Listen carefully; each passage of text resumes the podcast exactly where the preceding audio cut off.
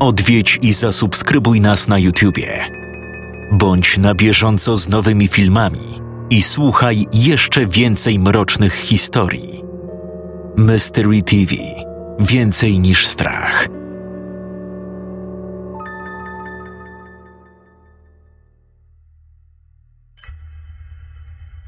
Wysoko w górach, gdzieś na południowy wschód stąd, w małej, obskurnej chacie siedział mężczyzna i dziecko. Na środku tego biednego miejsca ustawiono wiadro, w którym mężczyzna rozpalił ognisko. I tak 44-letni szczupły brunet i dziewczynka w wieku 12 lat siedzieli razem w ciszy już dobrą godzinę. To dziewczyna w końcu przerwała milczenie. Przepraszam. Nie powinnam tego robić. Miałeś rację, a ja nie słuchałam. Przepraszam, ja. Stop. Wystarczy. Nie możesz już nic zrobić. Mi wystarczy to, że wyciągnęłaś wnioski i żałujesz. Ale. Cicho. Słyszysz? Jego twarz zmieniła się momentalnie. Coś go bardzo poruszyło. Obydwoje zamilkli i wtedy to usłyszeli. Gdzieś z oddali nadciągał najbardziej przeraźliwy krzyk, jaki kobieta może z siebie wydać. To Ellen. Powiedział mężczyzna i spojrzał dziewczynce prosto w oczy. Steve, musimy iść. Z całych sił starała się przezwyciężyć narastające w niej przerażenie. Miała na imię Anna. Była szczupła i miała duże, błękitne oczy. Zgasili ogień i wyszli. Ruszyli w stronę kobiety, która właśnie przeżywała najgorsze chwile swojego życia.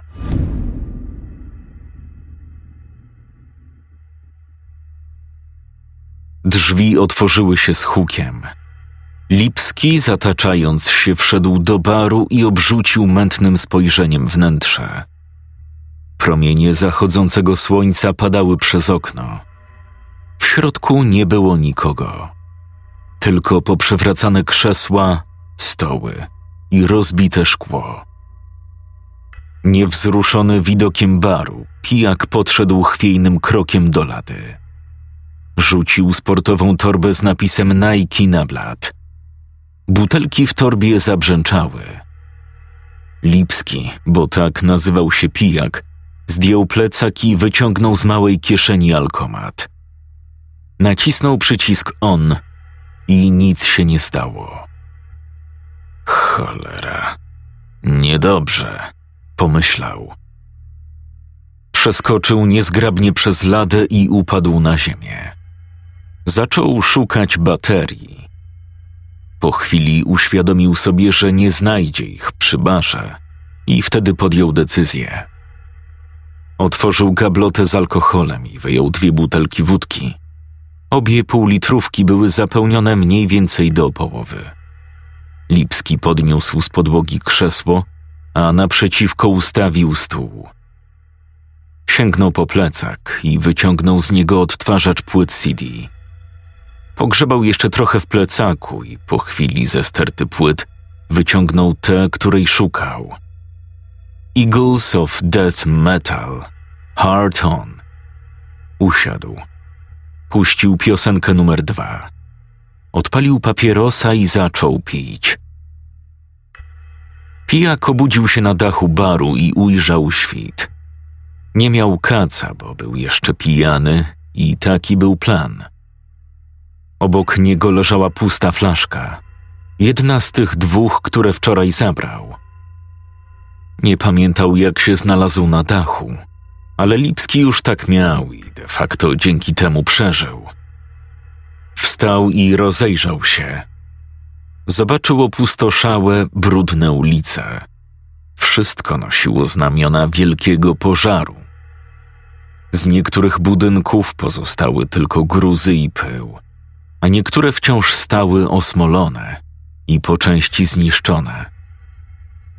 Lipski stał w zamyśleniu i drapał się po krzaczastej brodzie, Wpatrywał się w opuszczone i zniszczone miasto i myślał: Mam szczęście, że znalazłem tę knajpę. Cholerne szczęście. Miał rację.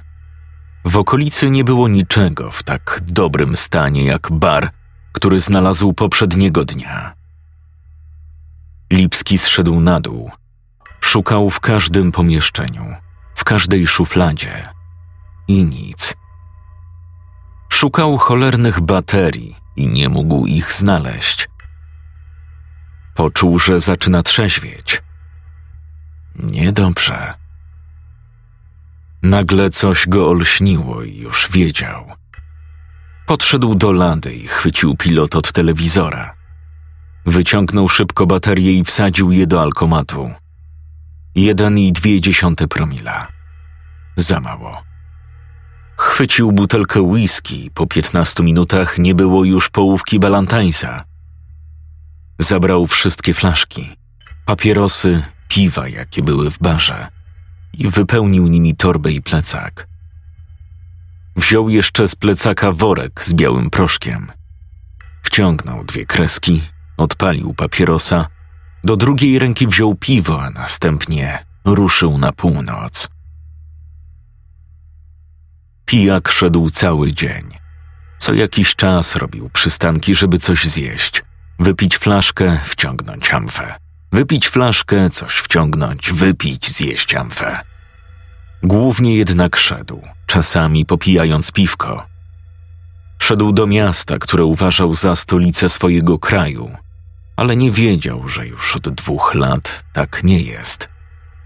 Szedł do Warszawy. Odkąd świat opustoszał, Lipski widział dwie osoby, i to rok temu. Miał nadzieję, że w Warszawie znajdzie zapasy. Żywność, alkohol, narkotyki, może nawet wygodne łóżko. Możliwe, że jakaś mała cząstka pijaka, którą kiedyś mógł nazwać nadzieją, chciała kogoś spotkać i po prostu porozmawiać. Ale tego sam Lipski jeszcze nie wiedział. Jeszcze zanim pijak podjął decyzję o podróży, coraz częściej nawiedzały go dziwne sny. Czasami nawet pijackie halucynacje. Sam się w tym wszystkim gubił, jednak nie martwiło go to. Końcu od dwóch lat i trzech miesięcy nie wytrzeźwiał, a od dwóch lat ogląda tylko śmierć, pustkę i świat, który przepadł. Świat Lipskiego zawalił się wcześniej niż reszta, dlatego Lipski żył. Od dwóch lat z nikim nie rozmawiał, oprócz krótkiej wymiany zdań rok temu. Pijak nie przejmował się więc tym, że zdarzyło mu się zobaczyć kogoś, kto nie istnieje. W gruncie rzeczy cieszył się, że jeszcze nie zwariował. Robiło się już ciemno. Lipski znalazł jakiś zdezelowany samochód przy głównej drodze. Nie był całkiem zniszczony. Oczywiście nie był na chodzie, ale fotele były miękkie i szyby nie były wybite. 1,8 promila. Nie jest źle. Rozsiadł się wygodnie i zaczął pić. Auto od wewnątrz było eleganckie. Lipski czuł się w nim dobrze, choć wiedział, że i tak obudzi się w innym miejscu. Tak też było. Obudził się przywiązany do drzewa na wysokości około 10 metrów. Był zdumiony. Budził się w wielu dziwnych miejscach, ale nigdy w takim. Jego torba i plecak były przywiązane do niego. 1,6 promila. Jeszcze jeden i spróbuje zejść. Otworzył butelkę.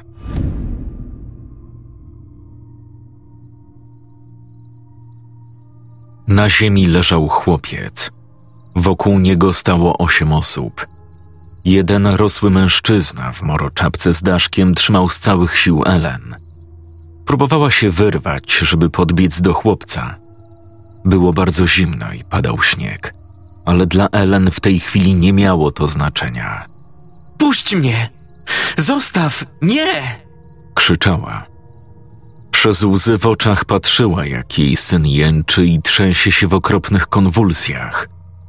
Nie mogła jednak już nic zrobić. Nikt nie mógł. Niech ktoś mi pomoże do cholery! Krzyknął mężczyzna, który trzymał Ellen, ale w tym momencie ona odpuściła. John, mężczyzna w czapce z daszkiem, popatrzył na Ellen z przerażeniem. Właśnie choroba zabiła jej jedynego syna, a ona wiedziała, jak to się dzieje. Steven i Anna przyglądali się wszystkiemu od paru minut. W drodze z ich chatki do zgromadzonych ludzi Ania myślała o tym, co mówił jej Steven.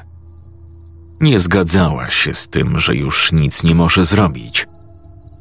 Teraz Ellen z beznamiętnym wyrazem twarzy powtarzała – jak to się stało? On nie żyje. Jak mógł zachorować? Temperatura to niemożliwe. Mój syn. Już po wszystkim, Ellen. Przykro mi. Musiał zachorować. Pewnie się oddalił, słyszysz? Ellen, proszę. Ale dlaczego? Co się stało? Ellen, już po wszystkim. To koniec. On już śpi. Masz rację, John. Już po wszystkim. Po tych słowach błyskawicznym ruchem wyciągnęła pistolet z kabury Johna i wycelowała sobie w głowę.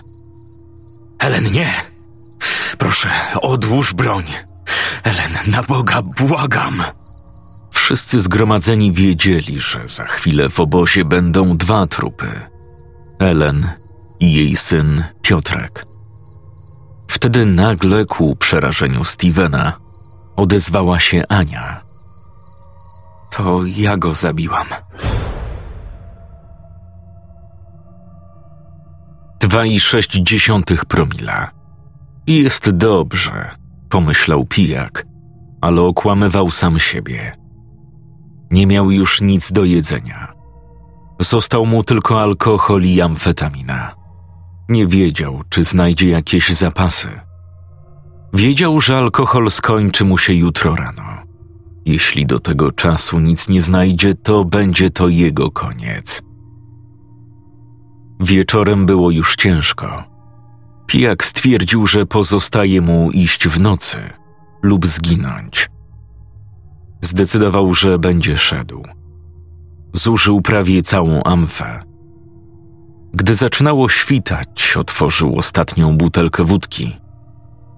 Wtedy ostro naćpany i zalany do pełna zobaczył stację benzynową z orłem. Z początku nie był przekonany, czy stacja jest prawdziwa. Była nietknięta, bez jakichkolwiek zniszczeń czy nawet zadrapań. Lipski nigdy nie widział stacji, która nie jest w kawałkach, odkąd wybuchł wielki pożar. Dlatego martwił się, że wyobraził sobie tę, na którą właśnie patrzył. Ale nie. To była prawdziwa stacja benzynowa. Było w niej sporo alkoholu i trochę jedzenia. Lipski wziął wszystko, co mógł i wyszedł. Skierował się na północ. Brał jeszcze solidny łyk Smirnofa, gdy nagle coś usłyszał. Zamarł bez ruchu i nasłuchiwał. To było drapanie. Dźwięk dochodził z myjni obok stacji. Pijak podszedł tam i spróbował otworzyć drzwi do garażu myjni, ale te były zamknięte. Poszedł na stację. Po trzech minutach wrócił z siekierą i rozwalił zamek. Gdy otworzył drzwi, rzucił się na niego pies. Wielki owczarek niemiecki go przestraszył, ale nie był agresywny. Pies się cieszył, że w końcu kogoś spotkał. Był wychudzony. Widać było, że od dawna nie widział nikogo żywego. Jednak pijak cieszył się jeszcze bardziej. Pogłaskał psa, wyciągnął puszkę z fasolą i zawartość wysypał na ziemię. Owczarek podziękował i zaczął łapczywie jeść. Lipski wszedł do garażu i ujrzał mnóstwo rozdartych opakowań po karmie dla psów. Ach, ktoś o ciebie zadbał. W garażu stał samochód.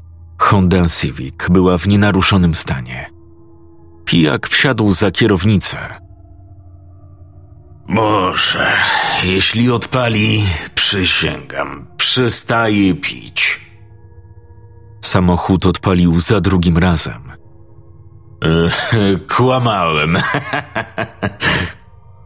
Lipski zaczął się śmiać. Wrzucił wsteczny i rozradowany wcisnął gaz. Ruszył i nagle w coś uderzył. Zapomniał o psie. Wysiadł szybko i pobiegł za samochód. Pies leżał na ziemi ciężko oddychał. Powoli umierał. Pijak klęknął przy nim ze łzami w oczach. Załamał się. Po chwili milczenia wydał z siebie długi, przeraźliwy wrzask. W swojej agonii krzyczał głosem, którego sam nigdy by nie rozpoznał. Chwycił za siekierę i wziął zamach. Chciał skrócić cierpienia psa, ale nie potrafił. Opuścił siekierę. Wziął butelkę wódki z samochodu i wypił pół litra na dwa łyki. Na swojej drodze spotkał tysiące ciał. Spalone i powykręcane ciała ludzi oglądał z przerażeniem. Po czasie się do nich przyzwyczaił, gdyż był to codzienny widok. Nigdy jednak nie czuł się tak jak teraz. Siedział nad cierpiącym, potrąconym psem i wył z rozpaczy. Poczuł nienawiść. Nienawiść do przemocy i do nienawiści. Poczuł się bezradny, oszukany.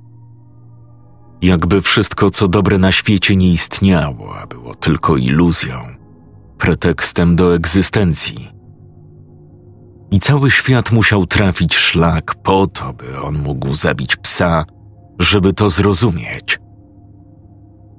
Nie mógł już słuchać, jak pies się męczy.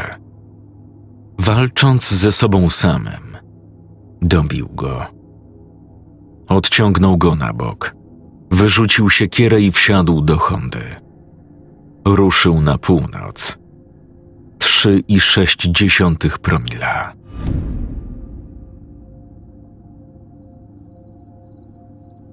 Co ty pieprzysz, dziewczynko? Przecież widać, że to choroba go zabiła. Tak, ale z mojej winy. To ja go namówiłam, żebyśmy poszli i zeszli tam na dół, żebyśmy poszukali. Ania nagle urwała. Wszyscy zamarli, z przerażeniem wpatrywali się w Ellen, która teraz mierzyła z broni doAny. Sama Ellen wyglądała teraz na przerażoną i wydawało się, że za sekundę pociągnie za spust. Stali jednak tak przez chwilę, kiedy nagle Steven zasłonił swoim ciałem małą dziewczynkę i powiedział: Ellen, uspokój się i opuść broń. Zabicie dziewczynki nie przywróci mu życia. Ellen, proszę. Masz rację. To już koniec. Jestem wolna. Część osób krzyknęła nie. John rzucił się na drobną kobietę, by odebrać jej swojego kolta, ale było za późno. Ellen strzeliła sobie w głowę.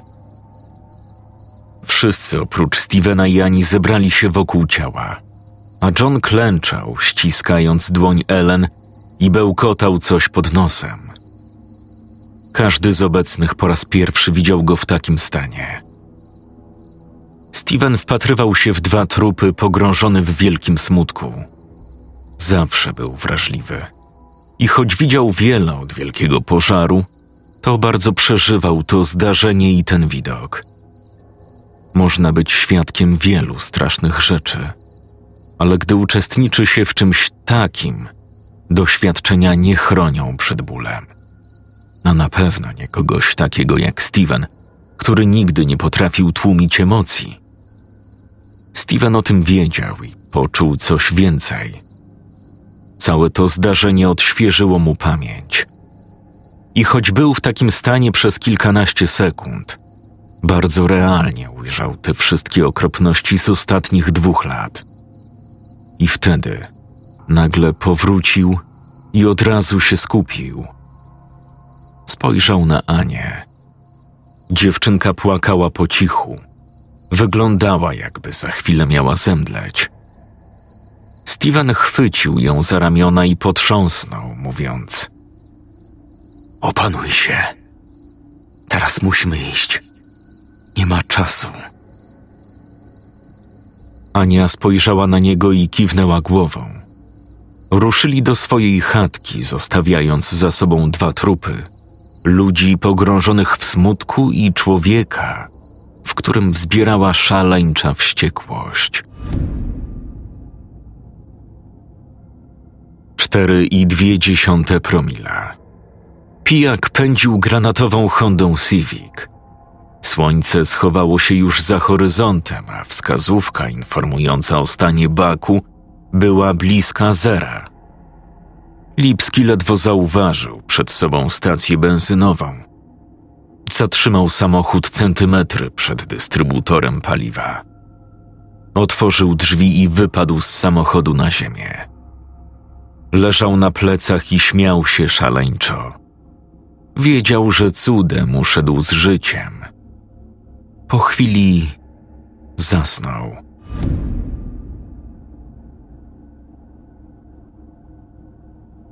Mamy dwie maski i jakieś piętnaście filtrów. To powinno wystarczyć, zanim dotrzemy do posterunku u podnóża góry. Tam będziemy musieli zdobyć jakieś trzydzieści filtrów. Ubierz się ciepło, czeka nas długa droga. Od teraz musisz mnie słuchać i dokładnie wykonywać moje polecenia. Ania, uciekamy. Steven, nie dam rady. Steven. Otwierać! Otwierać, mówię! To był John. Był wściekły. Wyważcie te cholerne drzwi! Zabiję ich! Zabiję oboje! Drzwi były zabarykadowane. Steven zrobił wszystko, co było w jego mocy, by nie dało się ich otworzyć. Jednak ściany tej lichej chatki nie były już tak trudne do pokonania. Wystarczył solidny kopniak, żeby zrobić dziurę. Steven wiedział, że mają trochę czasu, zanim ludzie za drzwiami o tym sobie przypomną. Spojrzał teraz na Anię. Jej twarz zmieniła się w momencie, w którym usłyszała Johna. Zrobiła się poważna, skupiona. Jak chcesz stąd uciec? Steven podszedł do ściany naprzeciwko drzwi. Wyrwał kawałek dykty i wyrzucił go na zewnątrz. Gdy obydwoje byli za chatką, Steven podniósł element ściany i zakrył nim dziurę. W tym momencie usłyszeli, jak paru mężczyzn wpada z hukiem do ich domu. Ania i Steven zamarli, nasłuchując. Mówiłeś, że widziałeś, jak wchodzą. Bo widziałem. Na pewno widziałem. No to gdzie oni są? Teraz też ich widzisz? Może jesteś chory? Nie, nie, nie!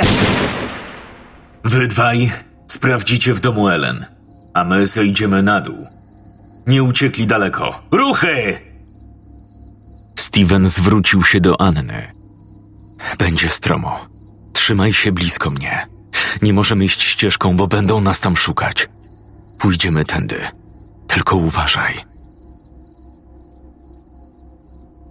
Szli tak w milczeniu już parę godzin. Robiło się coraz ciemniej. Ciężko schodziło się z góry, zanim wrócili na ścieżkę. W pewnym momencie usłyszeli, że głosy ludzi gdzieś wysoko nad nimi się oddalają. Szli już ścieżką i obserwowali z góry lasy i doliny daleko przed nimi. W końcu Steven się odezwał. Nie powinnaś była się przyznawać, ale to była prawda. Musiałam się przyznać. Byłam jej to winna. Nie powinnaś była się przyznawać reszcie. Nie powinnaś tego robić od razu, bo. Steven urwał. Nie chciał powiedzieć za dużo. Dokąd idziemy? Do domu. Gdzie? O czym ty mówisz? Idziemy do Polski. Do Polski? To kawał drogi. Nigdy tam nie dojdziemy, a nawet jeśli, to tam nie przeżyjemy. Zachorujemy, znajdziemy samochód i będziemy tam w dwa dni. Aha. I co dalej? Parę dni temu do obozu przybył nowy. Pamiętasz? Tak, ten Niemiec, Marko. Nie zdążyłem ci powiedzieć. Opowiadał, że spotkał grupę ludzi, którzy szli na północ. Mówili, że naprawili jakiś nadajnik i słyszeli przekaz. Chyba radiowy, nie wiem. Ten młody nawijał jak najęty. Podobno w Warszawie jest sterylny schron. Nie ma w nim tej choroby. Ludzie tam żyją, uczą się, pomagają sobie nawzajem. Przyjmują ludzi i mają środki do życia. Naprawdę? Naprawdę. Będziemy żyć. Szli przed siebie. Schodzili z gór. Zatrzymali się na nocleg około 500 metrów przed strefą skażenia, gdzie jest już na tyle ciepło, że choroba może się rozwijać. Nie trudno sobie wyobrazić, jak duży obszar obejmowała ta strefa. Prawie cały. Prawie.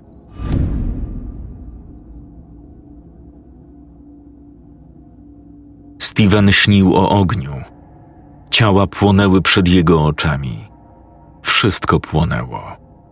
Ogień był wszędzie. Ten sen męczył go codziennie, ale tym razem było inaczej. Zobaczył coś jeszcze. Coś, czego nigdy wcześniej nie widział. Była to mała dziewczynka odwrócona do niego plecami. Stojąc samotnie, odwróciła głowę w jego stronę. I wtedy Steven zobaczył, że to Ania. Uśmiechnęła się do niego, po czym weszła w płomienie. Steven nie mógł jej powstrzymać. Płonęła na jego oczach. Obudził go głośny huk. Steven rozpoznał ten dźwięk. Był to wystrzał z pistoletu. Steven podniósł się z ziemi i rozejrzał dookoła. Oprócz Ani w pobliżu nie było nikogo. Był trochę zdziwiony, ale szybko zrozumiał, co się dzieje. Zobaczył, że Ania próbuje przeładować pistolet. Jego pistolet. Podbiegł do dziewczynki i wyrwał jej broń. Co ty robisz? Nie mogę przeładować. Ania była zapłakana i roztrzęsiona. Ania, co ci strzeliło do głowy? Dziewczyna spojrzała na Stevena. W tym spojrzeniu było coś bardzo unikatowego. Było to spojrzenie, jakim córka obdarowuje ojca, gdy stanie się coś złego. Steven w jednej chwili zrozumiał niesamowicie ważną rzecz. Ważną zarówno dla niego, jak i dla jego towarzyszki. Usiadł obok Ani i objął ją. Ania, posłuchaj mnie uważnie. To, co się stało, co zobaczyłaś, będzie z tobą już na zawsze. Nie uciekniesz od tego i nie zapomnisz. A nawet jeśli na chwilę uda się od tego uciec, to wróci. Tak samo jak dzień, w którym wyjechaliśmy z Polski. Od ciebie zależy, co z tym zrobisz. Będzie ciężko, ale dasz radę się z tym pogodzić. Widziałeś jej minę? Widziałeś ją? Tak. Ellen nie miała już siły, by to dalej ciągnąć. To, co widziałaś na jej twarzy, to była ulga. Tak mi się wydaje. Ale ty dasz radę. Dotrzemy do Warszawy. Steven, ale jak mam to zrobić? Jak mam sobie poradzić? Zadając to pytanie, Ania nie oczekiwała odpowiedzi. Wiedziała, że Steven jej nie zna. Steven też to wiedział. Minęły już trzy dni, odkąd pijak dotarł do Warszawy. Półtora promila. Już trzeci dzień pałętał się po ulicach pełnych ciał i wraków samochodów. Plądrował zniszczone i spalone budynki.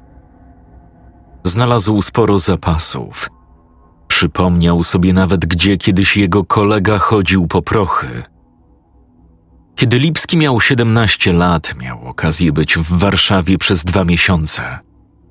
Zaprzyjaźnił się wtedy z chłopakiem, który rzucił szkołę i uciekł z domu. Miał na imię Robert. Był rudy. Pracował na czarno w barze, w którym co wieczór grali jazz. Mieszkali na ulicy. Lipski zawsze był pod wrażeniem tego człowieka. Nic dziwnego. Robert był bardzo intrygujący. Kiedy miał wolne, cały czas ćpał i grał na pianinie, na zmianę. Rzadko można zobaczyć taką pasję. Zawsze grał siedząc na jednym pośladku, a grał niesamowicie autentycznie i był po prostu cholernie dobry. Wielu zauważyło ten talent, ale nikt nigdy nie pchnął Roberta dalej. Chociaż chyba to właśnie w tym młodym człowieku było tak niesamowite. Wystarczyło mu pograć czasami jazz i wrzucić kwas czy zapalić trawkę. Trudno to zrozumieć, ale Robert był szczęśliwy i nie potrzebował niczego więcej. Lipski przypomniał sobie to wszystko, gdy przybył do Warszawy. Przypomniał sobie, gdzie była ta melina, do której kiedyś Robert go zabrał. Pijak znalazł tam sporo narkotyków i ciało jakiegoś dilera. O ile można w ogóle to nazwać ciałem. Był to raczej szkielet w dresach Adidasa pokryty pleśnią. Lipski pomyślał, że to co najmniej dziwne, że przez tyle lat nikt nie odkrył, że w piwnicy sprzedają prochy. Było jednak w tym wszystkim coś dziwniejszego. Na jednej ze ścian był czarny napis: Uciekaj stąd, wydostań się. Jakby ktoś napisał to sprayem, ale bardzo wyraźnie i starannie. Pijak przez moment nawet się przeraził. Wpatrując się w napis, wydawało mu się, że słowa skierowane są bezpośrednio do niego. W końcu otrząsnął się z tego wrażenia i ruszył dalej.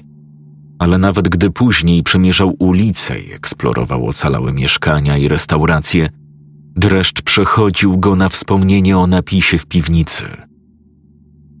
Pijak przemierzał ulicę, popijając wódkę i paląc papierosy. Wiał lekki wiatr, a słońce było już pomarańczowe i powoli chowało się za horyzontem.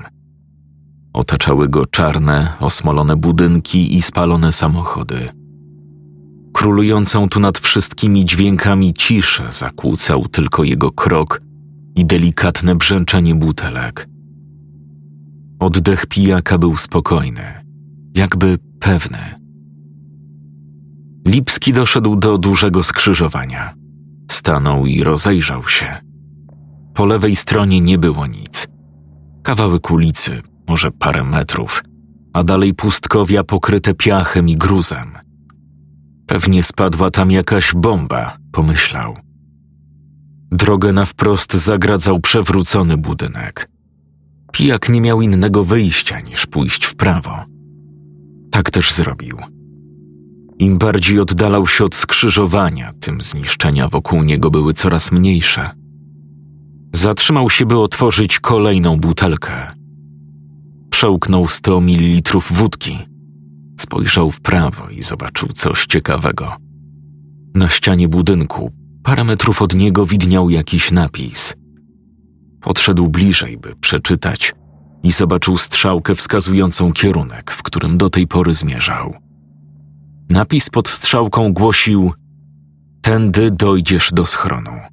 Mamy zapasy żywności i sterylne warunki. Kieruj się w stronę dużego białego budynku. Czekamy na ciebie. Przez chwilę Lipski nie zdawał sobie sprawy z sensu tych słów. Były jakby zbyt absurdalne. Ale jednak nie. Wszystko wskazuje na to, że gdzieś tu w okolicy jest miejsce, w którym ludzie żyją. Żyją i jakoś sobie radzą. Tętno pijaka przyspieszyło. Pot spłynął po skronie, a myśli w nieprzyjemny sposób rozdarły spokój zapijaczonego umysłu. Stał i zastanawiał się, co powinien z tym zrobić. Wiedział, że to może oznaczać koniec z piciem, ale czy nie tego właśnie chciał? A może nie tyle chciał, co powinien był to zrobić? Gubił się w swoich myślach, które teraz pędziły jedna za drugą. Poczuł bardzo nieprzyjemne ukłucie w miejscu, które odpowiada za strach w mózgu alkoholika. Nawet jeśli się zdecyduje, to czy starczy mu odwagi? Z drugiej strony tam są ludzie. To jedna szansa, żeby. No właśnie. Żeby co? Już sam nie wiedział, czego tak naprawdę chce, czego boi się bardziej. Tam są ludzie. Stał tak przez chwilę, a może dłużej. Bijąc się z myślami, stracił poczucie czasu. W oknie budynku, przed którym stał, ujrzał swoje mętne odbicie. Zobaczył szczupłą, brodatą postać z flaszką w dłoni. Człowiek stojący przed nim, a właściwie to, co z tego człowieka zostało, stopniowo zanikał. Topił się w ostatnich promieniach zachodzącego słońca. Przypomniał sobie psa, którego potrącił. Pieprzyć to, powiedział na głos. Położył butelkę na ziemię, a następnie ruszył w kierunku schronu. Zrobił parę kroków, po czym nagle się zatrzymał i rozejrzał. Zaraz będzie ciemno. Dopiero teraz zorientował się, że budynek, przed którym tyle stał, kiedyś pełnił funkcję hotelu. Patrząc na jego rozmiar, musiał być to drogi hotel. Na parterze powinna być restauracja albo bar. Uznał, że poczeka do rana. W nocy mógł się zgubić. Wrócił się. Podniósł butelkę, którą wcześniej odstawił. 400 ml wódki. Przechylił butelkę i wypił do dna. Spojrzał jeszcze na szybę w oknie, w które niedawno tak się wpatrywał. Wciąż nie było jego odbicia. Stwierdził, że to przez brak światła. Słońce już prawie zaszło. Lipski rzucił pustą butelkę w szybę. Wszedł przez okno, pod butami chrupnęło szkło.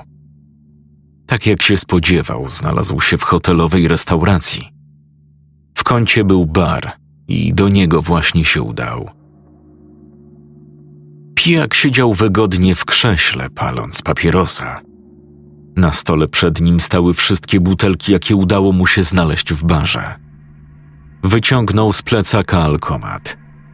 Jeden i dziewięć dziesiątych promila. Nie jest źle, ale na noc to za mało. Musiał wypić na tyle dużo, by rano być wystarczająco pijanym. Otworzył więc butelkę Johnego Walkera i wypił duży łyk. Sięgnął do plecaka. Pogrzebał chwilę i wyciągnął swoje radio. Nagle wpadł mu do głowy pewien pomysł. Nacisnął przycisk FM i wziął się za szukanie jakiejś rozgłośni. Pomyślał, że jeśli w pobliżu są ludzie, to może nadają chociaż jakiś komunikat. Po pięciu minutach bezowocnych starań zrezygnował. Wyłączył radio i zaczął szukać płyty w plecaku. Nagle zamarł. Wytężył słuch. Z ulicy, na której przed chwilą stał, dochodziły teraz dźwięki. Powinniśmy zrobić postój. Steven, proszę. Głos i intonacja wskazywały na to, że to dziewczynka. Może ma trzynaście lat. Nie możemy się zatrzymywać. Zostało nam za mało filtrów. Jeśli się skończą. Widzisz? Pięć. Pięć. Ty chcesz robić postój, a ja chcę żyć. To musi być niedaleko, dasz radę. Do tej pory zniosłaś o wiele więcej. Tu nic nie ma, Steven! Rozejrzyj się, to cmentarz! Nieprawda. Coś jest. Trzeba tylko to znaleźć. Pijak ich zobaczył. Mężczyzna w średnim wieku i mała dziewczynka. Obydwoje w maskach przeciwgazowych. Niesamowite. Oni czegoś szukają. Przechodzili teraz tą samą ulicą co wcześniej Lipski. Szli w tym samym kierunku i byli już prawie przed wejściem do hotelu. Pijak zastanawiał się przez chwilę, czy wyjść, albo coś do nich zawołać. Jednak jakaś wewnętrzna blokada nie pozwalała mu na to. Może był to strach, może ta cholernie nieprzyjemna myśl z tyłu głowy, mówiąca złośliwym szeptem jadowite w wydźwięku słowa: Po co? Niech przejdą. Nie potrzebujesz tego. Zabiją cię albo gorzej. Ty ich zabijesz. Po co ci to? Krył się tak, spoglądając na nich przez okno i nie mógł się zdecydować. Mężczyzna z dziewczynką nie zauważyli napisu na ścianie i po prostu go minęli. Pijak przeżywał tak wielki natłok emocji, że na moment stracił panowanie nad swoim ciałem. Upuścił butelkę whisky. Patrzył, jak złocisty płyn rozlewa się po podłodze, wśród kawałków rozbitego szkła. Cicho. Stój. Powiedział Steven. Pijak usiadł na ziemi pod oknem i patrzył na poprzewracane stoliki. Nie jest dobrze. Kiedy konfrontacja była pewna, jego umysł momentalnie się oczyścił. Nieprzyjemna myśl z tyłu głowy zamilkła. Zastanawiał się, jak ich nie przestraszyć. Miał wciąż świadomość, jak wygląda i że niekoniecznie mogą od razu zrozumieć, dlaczego pijak nie potrzebuje maski. Po długiej ciszy nasłuchiwania, pijak postanowił odezwać się pierwszy. Pomyślał, że kimkolwiek są ci ludzie, warto coś powiedzieć, zanim ostrzelają parter holu. Jestem sam. Jestem nieuzbrojony.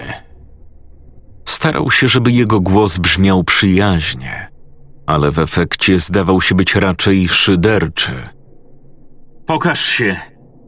Wyjdź powoli. Jak zobaczy jakiś gwałtowny lub podejrzany ruch, strzelę i już sobie nie pogadamy, rozumiesz?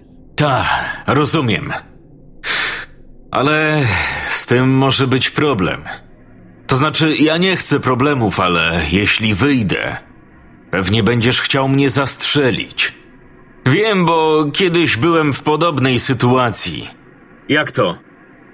Wytłumacz dlaczego, tylko szybko.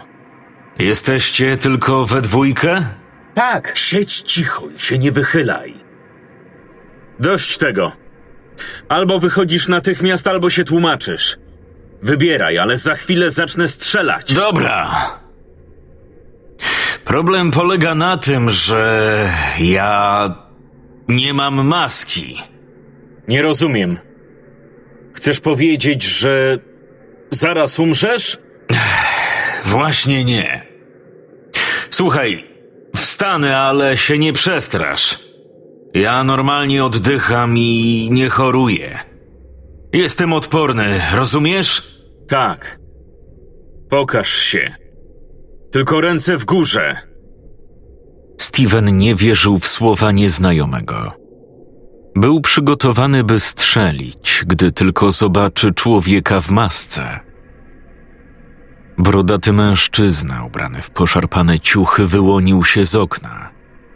Rzeczywiście nie miał maski. Steven nie mógł uwierzyć własnym oczom. Z wrażenia opuścił broń. Nie zauważył nawet, że stoi obok niego dziewczynka. Pijak bacznie przyglądał się dwójce ludzi z rękami w górze. Obydwoje byli zszokowani.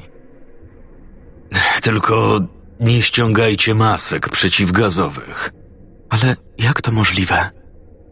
Steven, widzisz to, co ja? Mówiłem ci, że masz siedzieć cicho i nie wychodzić z ukrycia. To teraz przynajmniej siedź cicho. Ale popatrz na niego. On nie zachorował. Czy to znaczy, że. Ania, słuchajcie. Może wejdziecie do środka. Mam tu trochę jedzenia, picia. Walniemy po kielichu i wszystko wam opowiem. Co wy na to? Musimy iść. Szukamy czegoś i trochę nam się spieszy. Steven, zróbmy tu postój, proszę. Cicho. Robi się już ciemno. Przy takiej widoczności na pewno nic nie znajdziecie. Moje zaproszenie jest jak najbardziej aktualne, mimo twoich okropnych manier. Steven zastanawiał się, czy może zaufać temu człowiekowi. Nie było jednak innej opcji, by dowiedzieć się, w jaki sposób jeszcze nie zachorował. Na twarzy pijaka gościł szczery uśmiech. Pierwszy raz od bardzo dawna z kimś rozmawiał.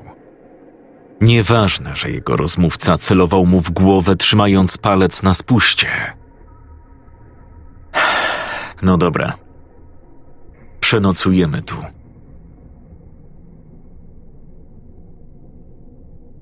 Dwa promile. Pijak wypił kolejny łyk wódki. Zaproponował to samo Stevenowi, ale ten odmówił. Siedzieli we trójkę przy stole w hotelowym barze. Kilka świec rzucało blade światło. Ania nie mogła się już doczekać wyjaśnień tajemniczego mężczyzny. Steven również, ale nie dawał tego po sobie poznać. Przynajmniej nie w takim stopniu jak dziewczynka. Pijak odpalił papierosa od świeczki. Zaciągnął się parę razy, po czym powiedział łagodnie. No, to powiedzcie, proszę, kim jesteście? Ja jestem Steven. A to Ania. To twoja córka? Nie. Opiekuję się nią. Poznaliśmy się, jak zaczęło się to szaleństwo. Wsiedliśmy razem do busa, który nas wywiózł w Alpy. Wysoko w górach jest tak zimno, że wirus się nie rozwija. Mieszkaliśmy tam z grupą ludzi aż parę dni temu. Wybraliśmy się w podróż i dotarliśmy tutaj. Aha. A dlaczego opuściliście tamto bezpieczne miejsce i przyjechaliście aż tutaj? Musieliśmy ruszyć w podróż. Ludzi przybywało, warunki były coraz gorsze i tak stwierdziliśmy, że. że poszukamy nowego schronienia. A ty? Jak się nazywasz? Jestem pijak. Pijak? Tak, pijak. I tak masz na imię? Pijak? A może masz jakieś nazwisko? Lipski. Jestem pijak Lipski. Tak więc pijaku Lipski. Powiedz nam, jak to możliwe, że nie wykończyła cię jeszcze ta cholerna choroba. Pijak nagle spoważniał. Spojrzał za okno. Wcale nie zbierał myśli i nie zastanawiał się, od czego zacząć. Po prostu cisza tego wieczoru była jeszcze bardziej cicha niż każdego innego od wielkiego pożaru. Wielki pożar. Tak Lipski nazwał sobie to, co zaszło pewnego dnia. W ciągu paru godzin wszystkie miasta, wsie, cywilizacje spłonęły albo eksplodowały. Teraz siedział przy stoliku z mężczyzną i małą dziewczynką, popijając wódkę i paląc papierosy. Cisza była niesamowita. Jakby jakaś tajemnicza siła pochłaniała każdy dźwięk otoczenia. W końcu spojrzał na Stevena. Napił się wódki, otarł usta i powiedział: Opowiem wam wszystko. Ale zanim to zrobię, powiedzcie mi, co wiecie. Co według was stało się ze światem? Ech, zaczęło się od tego, że w Meksyku pojawił się jakiś wirus. Ludzie zaskakująco szybko umierali. Byłem wtedy w pracy. W telewizji od rana mówili o tym na każdej stacji. Po godzinie, odkąd pojawiły się pierwsze informacje, ogłosili, że Stany Zjednoczone zrzuciły jakąś bombę jądrową na Meksyk. Choroba rozprzestrzeniała się w zaskakującym tempie. Państwa z całego świata bombardowały się nawzajem i zrzucały napalm. Wybuchła panika. Prawie wszyscy zwariowali. W telewizji padła informacja, że wirus jest w powietrzu i rozprzestrzenia się bardzo szybko.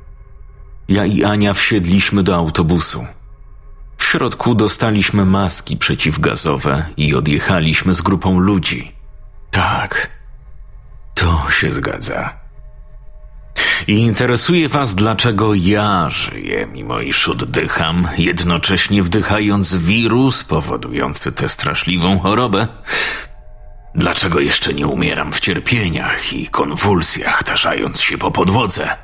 Tak, to się zgadza. Steven był zirytowany tym dokładnym opisem tego, jak wirus atakuje ludzki organizm. Był zdenerwowany ze względu na Anię, która z zaciekawieniem cierpliwie siedziała i słuchała pijaka. Jak to możliwe, że jeszcze żyjesz? Żyję, bo piję. Ania zaśmiała się, myśląc, że to żart. Steven natomiast przestał się wściekać. Uśmiechnął się tylko łagodnie i powiedział: Rozumiem, że lubisz się napić. W końcu jesteś pijakiem. Widzę, że posiadasz jeszcze poczucie humoru. To dobrze. Ale. Hmm, to może być dla nas bardzo pomocna informacja. Widzisz, kończą nam się filtry do masek. Nie wiem, ile jeszcze zajmie nam podróż. Żyję, bo piję. Naprawdę. Co? Co ty pieprzysz? no, poważnie. Słuchajcie. Myślałem nad tym długo i chyba rozumiem o co chodzi. Po paru mniej lub bardziej udanych eksperymentach doszedłem do pewnego wniosku. Alkohol częściowo usypia system nerwowy. I może to mieć z tym związek, ale ja widzę to tak. Wirus atakuje organizmy, zatruwa je. Śmierć wygląda tak okropnie, ponieważ wirus produkuje wewnątrz człowieka truciznę, która po prostu wyżera go od środka. Myślę, że mnie to nie spotkało, ponieważ przez ten cały czas, odkąd pojawił się wirus, nie miałem poniżej dziewięciu dziesiątych promila. Wirus uznaje mój organizm jako zatruty i po prostu go nie atakuje. Dlatego nie schodzę poniżej promila. Pijak skończył mówić i wypił trzy ogromne łyki wódki prosto z butelki. Zarówno Steven, jak i Ania byli zdumieni. Nikt dotąd na to nie wpadł. Jak to możliwe? A oni spotykają przypadkiem człowieka, który wygląda jak Menel i zawdzięcza swoje życie alkoholowi. Stevenowi przyszły teraz do głowy dwie rzeczy. Od wielkiego pożaru raz spotkałem dwójkę ludzi. Byli w maskach, jak wy. Podsłuchałem ich rozmowę i dowiedziałem się kilku rzeczy na temat tej apokalipsy. Podobno w Rosji jest sporo ocalałych. W każdym razie, gdy ci dwaj mnie zobaczyli, popadli w obłęd. Jeden zdjął maskę, bo myślał, że powietrze jest czyste. Po chwili leżał już martwy obok swojego kompana, który z kolei próbował mnie zastrzelić. W końcu sam zdjął maskę. Wtedy zdałem sobie sprawę, że. Zaczekaj. Powiedziałeś, że nie miałeś poniżej dziewięciu dziesiątych promila, a potem, że nie schodzisz poniżej jednego. Nie do końca rozumiem. Ech, obudziłem się rano z gorączką. Czułem się okropnie. Zacząłem wymiotować i. A, może resztę wam oszczędzę. Od razu sięgnąłem po alkomat. Miałem 0,9. Wypiłem wtedy sporo alkoholu w krótkim czasie i zasnąłem. Gdy się obudziłem, czułem się lepiej. Wywnioskowałem, że 0,9 to trochę za mało i trzymam się jednego promila. Jeszcze jedno. W dniu zagłady, czy jak wolisz wielkiego pożaru, musiałeś mieć ponad jeden promil. To była środa. Wszystko działo się między godziną dziewiątą rano a trzynastą. Po co przyszliście aż tutaj z bezpiecznych gór? Czego wy szukacie, co? My szukamy pożywienia, zapasów, leków. Nasi ludzie nas potrzebują bardzo. Pijak patrzył teraz dziewczynce prosto w oczy. Ania wiedziała, że on wcale w to nie uwierzył. Chciała powiedzieć mu prawdę, ale Steven. Steven powinien przestać się o mnie martwić, pomyślała. W naszym obozie wydarzyło się coś, co zmusiło nas do ucieczki. Steven słyszał, że jest tu jakiś schron czy coś takiego. Nie wiesz o co może chodzić? Steven był pod wrażeniem odwagi małej dziewczynki. Miała zaledwie 11 lat i zrobiła coś, na co on sam, jej opiekun, nie mógł się zebrać. Steven wyciągnął pewną naukę od swojej małej towarzyszki. Zauważył, że gdzieś w całym tym szaleństwie na chwilę utracił zdolność obdarowania kogoś zaufaniem. Od tej chwili inaczej rozmawiał z pijakiem. Inaczej go traktował, a nawet napił się z nim whisky. Pijak opowiedział im o napisie na ścianie, który wskazywał drogę do schronu. Aż dziwne, że wcześniej zarówno Steven, jak i Ania go nie zauważyli. Stali parę metrów od okna, którym pijak przekonywał ich o swoich dobrych intencjach i nie zauważyli napisu. Jednakże teraz, gdy już wiedzieli, byli bardzo zadowoleni. Ustalili, że jak tylko wzejdzie słońce, wyruszą do schronu. Pijak postanowił iść z nimi. Siedzieli tak przy stole. Steven i Lipski pili alkohol, a Ania puszczała muzykę z odtwarzacza Lipskiego. Rozmawiali na różne luźne tematy, aż w końcu Ania zasnęła na kanapie w rogu pomieszczenia. Pijak był już mocno pijany. Palił papierosa za papierosem i co jakiś czas spoglądał błędnym wzrokiem na Stevena, który trzymał się dobrze, ale siedział już bez maski. W pewnym momencie Lipski jakby otrzeźwiał. Spojrzał znowu na Stevena, ale tym razem było to inne spojrzenie. Wzrok pełen cierpienia. Steven, chcesz wiedzieć, dlaczego przetrwałem tamten dzień, w którym wszystko poszło się pierdolić? Tak, jeśli ty chcesz mi o tym powiedzieć. Tego dnia spałem. Wszystko przyspałem. Całe to zamieszanie. Jak się obudziłem, było już po wszystkim. Byłem nawalony. Byłem nawalony od trzech miesięcy. Lipski, powiedz mi, kim ty byłeś, zanim pojawił się wirus? Ja miałem rodzinę. Żonę, córkę i syna. Miałem własny biznes. Żyło nam się świetnie. Zarabiałem dużo pieniędzy. Byliśmy szczęśliwi. Pewnego dnia moja córka wracała ze szkoły. Na chodniku leżał mężczyzna. Musiała pomyśleć, że coś mu się stało. Chciała mu tylko pomóc. Później okazało się, że był na amfetaminie, ekstazy i miał dwa promile. Zapanowała cisza. Było tak cicho, że jedyne co można było usłyszeć to krople łez spadające z twarzy Lipskiego na drewnianą podłogę. Ania spała w kącie, owinięta kocem, i wydawało się, że dźwięk kropel uderzających o ziemię zaraz ją obudzi. Co się stało? Ona chciała mu pomóc. Myślała, że jest chory. Podeszła do niego, a on.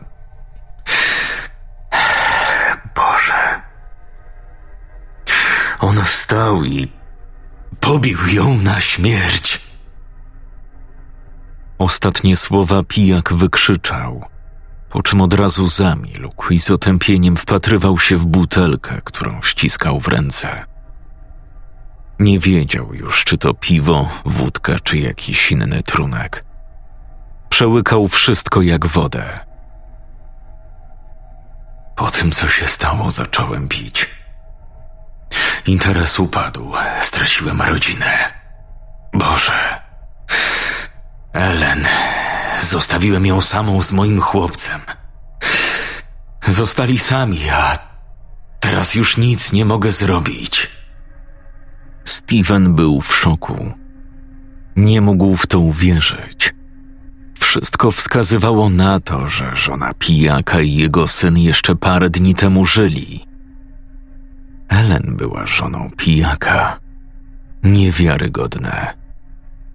To by oznaczało, że ten chłopak, który zginął, był jego synem. Steven myślał tak gorączkowo, że na stole dzielącym go od pijaka zatrzęsły się puste butelki. Ania nie może się dowiedzieć. Jak dobrze, że śpi, pomyślał. Nagle Lipski wstał z krzesła. Na mnie już czas. Do jutra, kolego. Miłych snów. Mówiąc te słowa, pijak wciąż patrzył w nicość. Jego puste spojrzenie towarzyszyło mu aż na samą górę. Steven patrzył, jak znika w ciemnościach i myślał o jednym. Myślał o tym, że dla pijaka świat skończył się wcześniej niż dla niego czy Ani. Ania nie mogła zasnąć. Leżała odwrócona plecami do Stevena i pijaka i chcąc nie chcąc słuchała ich rozmów. Była w ogromnym szoku, gdy dowiedziała się, że Ellen i jej syn byli rodziną pijaka. Wyrzuty sumienia nie pozwoliły jej zmrużyć oka przez całą noc. Nawet jak Ellen strzeliła sobie w głowę, Ania nie cierpiała tak jak teraz. Pijak obudził się na balkonie hotelowego pokoju na jednym z ostatnich pięter. Stała nad nim Ania. Dlaczego tutaj spałeś? Ech, nie wiem. Zawsze budzę się gdzieś wysoko. Zazwyczaj na dachach. To chyba przez alkohol. Musimy już iść. Steven kazał mi cię odnaleźć i powiedzieć, że już czas ruszać.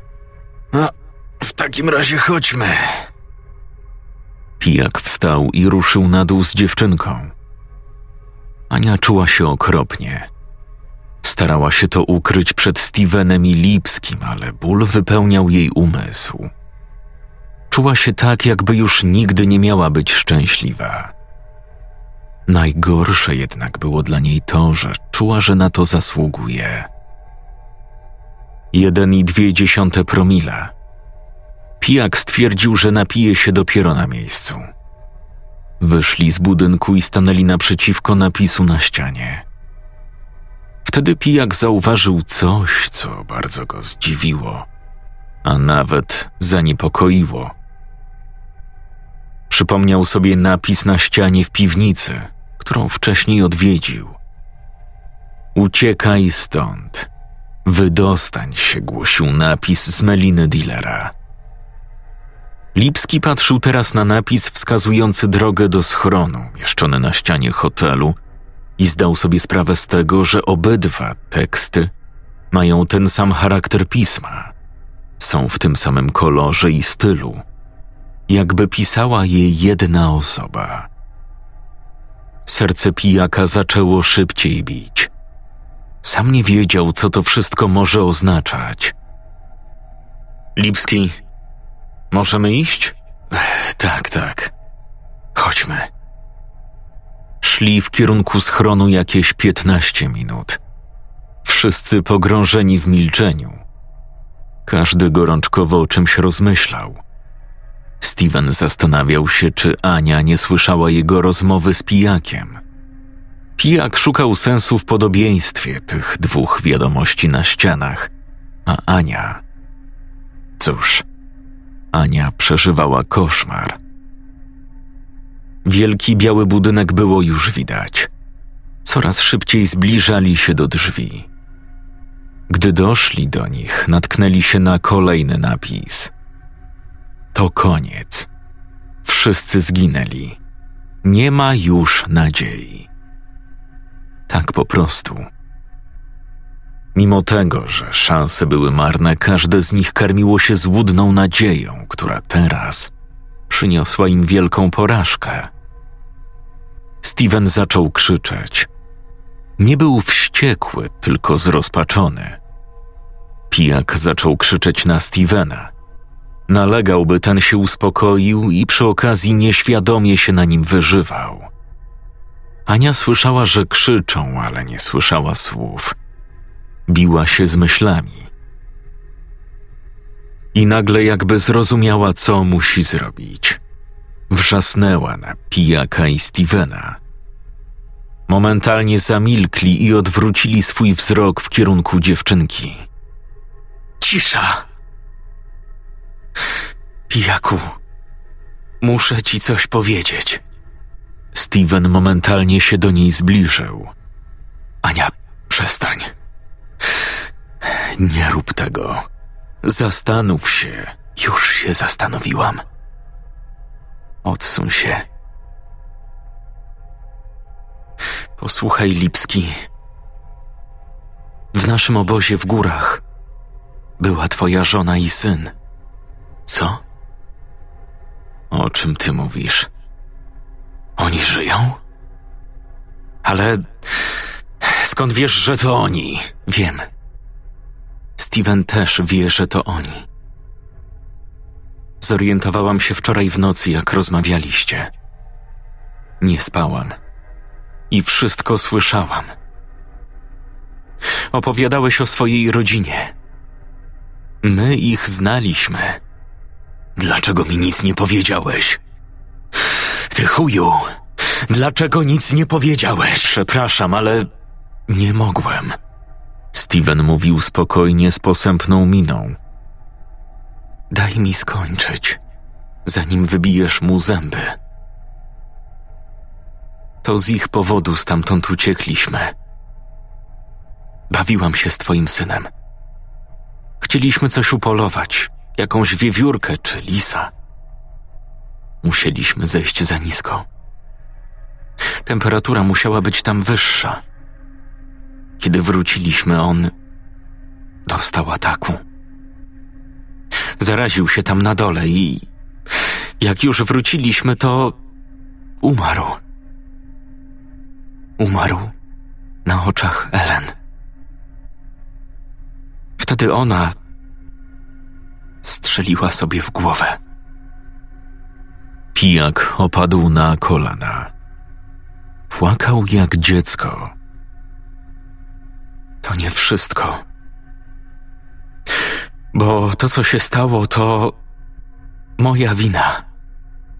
To ja go namówiłam, żeby zejść niżej. On nie chciał. To przeze mnie zginął. I przeze mnie Ellen się zabiła. Przepraszam. Pijak wstał. Zaczął iść w stronę Ani. Zrobił parę kroków i drogę zagrodził mu Steven.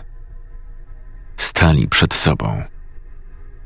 Steven nagle ujrzał w przepełnionych cierpieniem oczach pijaka coś innego niż gniew czy nienawiść. Ustąpił pijakowi, a ten podszedł do dziewczynki. Stanął nad nią i powiedział: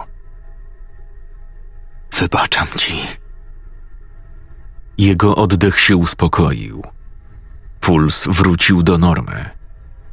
Położył rękę na ramieniu Ani i przez chwilę patrzył jej w oczy. Czuł ogromną ulgę. Całkowicie uwolnił się od gniewu, nienawiści, strachu. Poczuł nagle coś, czego nie czuł od bardzo dawna. Spokój. Wszystko było już dla niego jasne. Usiadł na schodach pod drzwiami do białego budynku i uśmiechnął się smutno do siebie. Dziewięć dziesiątych promila. Nagle Ania zrobiła coś, czego nie spodziewał się ani Steven, ani pijak. Steven podbiegł do niej, ale było już za późno. Ania zdjęła maskę przeciwgazową. Siedziała na ziemi i czekała na atak. Gdy Steven próbował założyć jej maskę, było już za późno. Patrzyli, jak drobne ciało dziewczynki miota się w konwulsjach. Steven nigdy nie wyglądał tak jak wtedy. Był człowiekiem pełnym nadziei, który w największej ciemności potrafił odnaleźć światło. Ale w tym momencie opuściło go wszystko, co dawało mu tę siłę. Steven po raz pierwszy w swoim życiu przeżył taki wstrząs. Spojrzał na pijaka, który siedział na schodach. Lipski uśmiechał się przez łzy. Myślał o psie, którego potrącił na stacji benzynowej. Siedem dziesiątych promila. Żegnaj, Steven. Co? Co ty mówisz? Co ty pierdolisz, Lipski? Mam siedemdziesiątych promila. Już nie piję. Kończę z tym. Miło było cię poznać. Pijak zamknął oczy i nagle poczuł okropny ból. Jego ciało zaczęło miotać się po ziemi.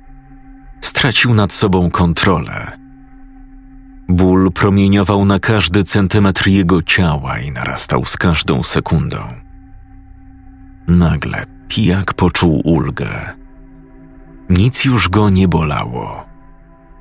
Myślał tylko o tym psie.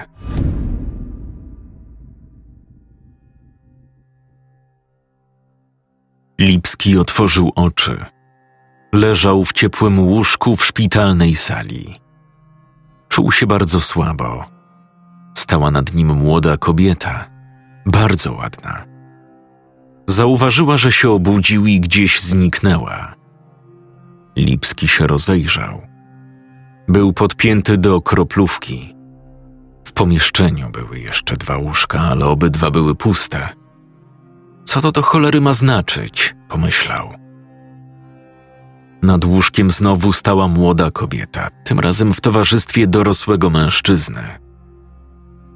Panie Lipski, nazywam się Steven Neiwec, jestem lekarzem. Jest pan w szpitalu. Ledwo uszedł pan z życiem. Znaleziono pana pod szpitalem. Pański organizm był wycieńczony, no a powodem stanu, w jakim się pan znalazł, jest alkohol i narkotyki. Proszę mi powiedzieć, co pan pamięta. Lipski był zdumiony. Czy to możliwe, że to był tylko sen? Opowiedział Stevenowi o wszystkim. Począwszy od wielkiego pożaru, po historię z mężczyzną i małą dziewczynką. Pominął tylko moment, w którym potrącił psa. To byłeś ty, Steven. To byłeś ty. Ale ja nic nie rozumiem. Proszę mnie teraz uważnie posłuchać, panie Lipski. To jest pani Ania. Jest pielęgniarką, która jako pierwsza pana zauważyła wczoraj rano pod szpitalem. My pana znamy od czterech lat. Co jakiś czas pan tutaj trafia. Zawsze był pan nieobecny i nie chciał pan z nikim rozmawiać. Pani Ania zainteresowała się panem już jakiś czas temu. Udało jej się ustalić, że pięć lat temu przeżył pan tragedię. Pańska córka została zamordowana. Porzucił pan rodzinę. Tak jak pan to zresztą pamięta jednak. Nie było żadnej choroby. Żaden wirus się nie pojawił. Zmyślił pan to sobie i żył pan w wyimaginowanym świecie. Rozumie pan? Lipski nic nie powiedział. Nie był w stanie. Jego gardło się ścisnęło. Łzy napłynęły mu do oczu, a serce biło jak szalone. Kiwnął tylko głową na znak potwierdzenia. Żyłeś jak menel. Nie wiem skąd brałeś pieniądze na alkohol i narkotyki, ale spałeś pod mostem, mimo że zawsze miałeś pieniądze. Szlajałeś się po mieście i opowiadałeś teorie spiskowe.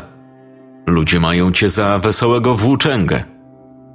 Jestem pewien, ale to chyba twój pierwszy kontakt z rzeczywistością od dawna. Bardzo cię więc proszę, nie wracaj tam. Zabiłem psa. Potrąciłem psa. On nie żyje. Nie. Nie zabiłeś psa. Spotkała cię wielka tragedia. Przyszedł czas się z tym zmierzyć. Jeśli potrzebujesz pomocy, możesz na nas liczyć. Tylko nie wracaj. Co się dzieje z moją rodziną? Oni żyją, prawda? Gdzie oni są? Żyją. Próbowali ci pomagać na początku, ale ty. Rozumiesz. Poddali się po roku. Sam ich do tego zmusiłeś. Kiedy pojawiłeś się tu po raz pierwszy, odnaleźliśmy ich, ale tak jak my, nie byli w stanie nic zrobić.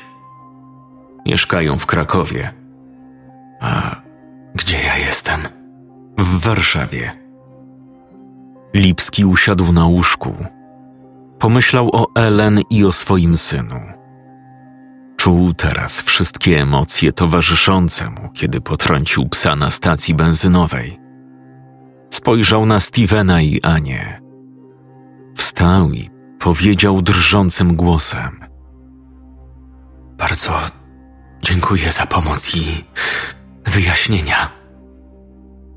Ale muszę już iść. Powinien pan jeszcze zostać, powiedziała Ania. Zostaw. Posłuchaj mnie, Lipski. Możesz to zrobić. Uda ci się jeśli będziesz próbował. Tak. Tak, wiem. Dziękuję. Steven odprowadził wzrokiem Lipskiego do drzwi. Lipski stał pod szpitalem. To wszystko stało się zbyt trudne. Co to wszystko znaczy? Nie wiedział, co ma teraz robić. Nie wiedział już, co jest prawdziwe, a co nie.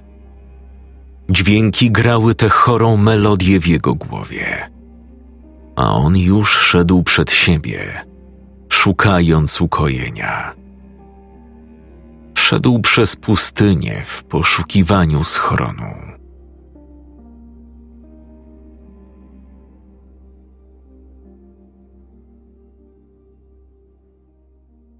Czytał Jakub Rutka